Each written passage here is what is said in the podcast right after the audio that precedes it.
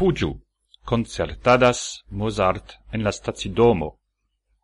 Ce la stazidomo de Ren, Bretonio, oni laute cae senhalte ludas classican musicon, ciu por clerigi cae tranquilligi la voyagiantoin?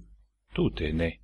Iam de tre monatoi, sur la plazzo de la stazidomo, lautege audigas Mozarta musico por forpeli la margenuloin.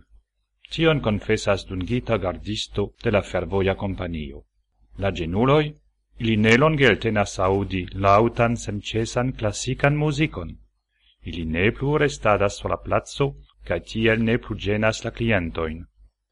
La polemic veca iniziato fontas el iamai successai tiai experimentoi en Canado ca Svislando. Aldonindas, che en quelcae stacidomoi oni jam instalis bencoin, sur ciui ne eblas cuscigi. Tiel oni effice forpelas la senheimuloin ciui nur desiras riposi, au torovi por tempan cermeion contrau la malvarmo.